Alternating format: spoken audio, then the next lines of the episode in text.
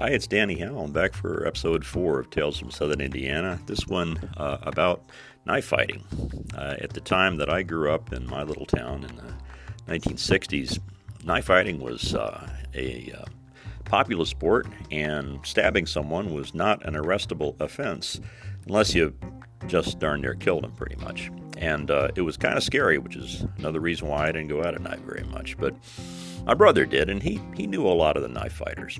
And um, one day he was walking down the street, and uh, one of the knife fighters that he knew, uh, named Leroy, was coming there toward him, and he said, "Leroy," said, "I, I heard uh, I heard you stab somebody 17 times the other night." Leroy said, "Yes, yes, Bucky, I did." Uh, he said, "Well, why'd you stab him 17 times?" Leroy said, "Well, you know." Once I started, I just felt so good I couldn't stop. He said, besides, I just stabbed him in that low part of the gut. There ain't nothing down there. Kill a man. That was that was an odd attitude for people outside the world, but like everything else that was strange and weird in my town, it seemed kind of normal to hear about it. Um, now there were there were two brothers who were knife fighters, and uh, one time they got in a fight with each other at the bar that was a popular bar for knife fighters. We had three bars in town basically. One was uh, for veterans, and one was for alcoholics, and one was mostly for knife fighting.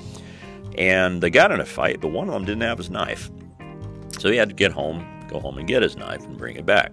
When he came back, he came through the door, and his brother had his back turned at him with his hand flat out on the wooden bar. Uh, the other brother ran up real quick behind him and took his knife and stabbed it and pinned his hand to the wooden bar. At which point, uh, his other brother was a little bit uh, uh, prevented from moving around that much in the fight. And this was just the kind of stuff, the kind of stuff that happened. I don't know that uh, that I would have ever gotten near a knife. It scared me to death. But anyway, it's you know, one of many, many signs to me growing up that the first thing I needed to do as soon as I could was get the heck out of this town. Thanks for listening. I appreciate it.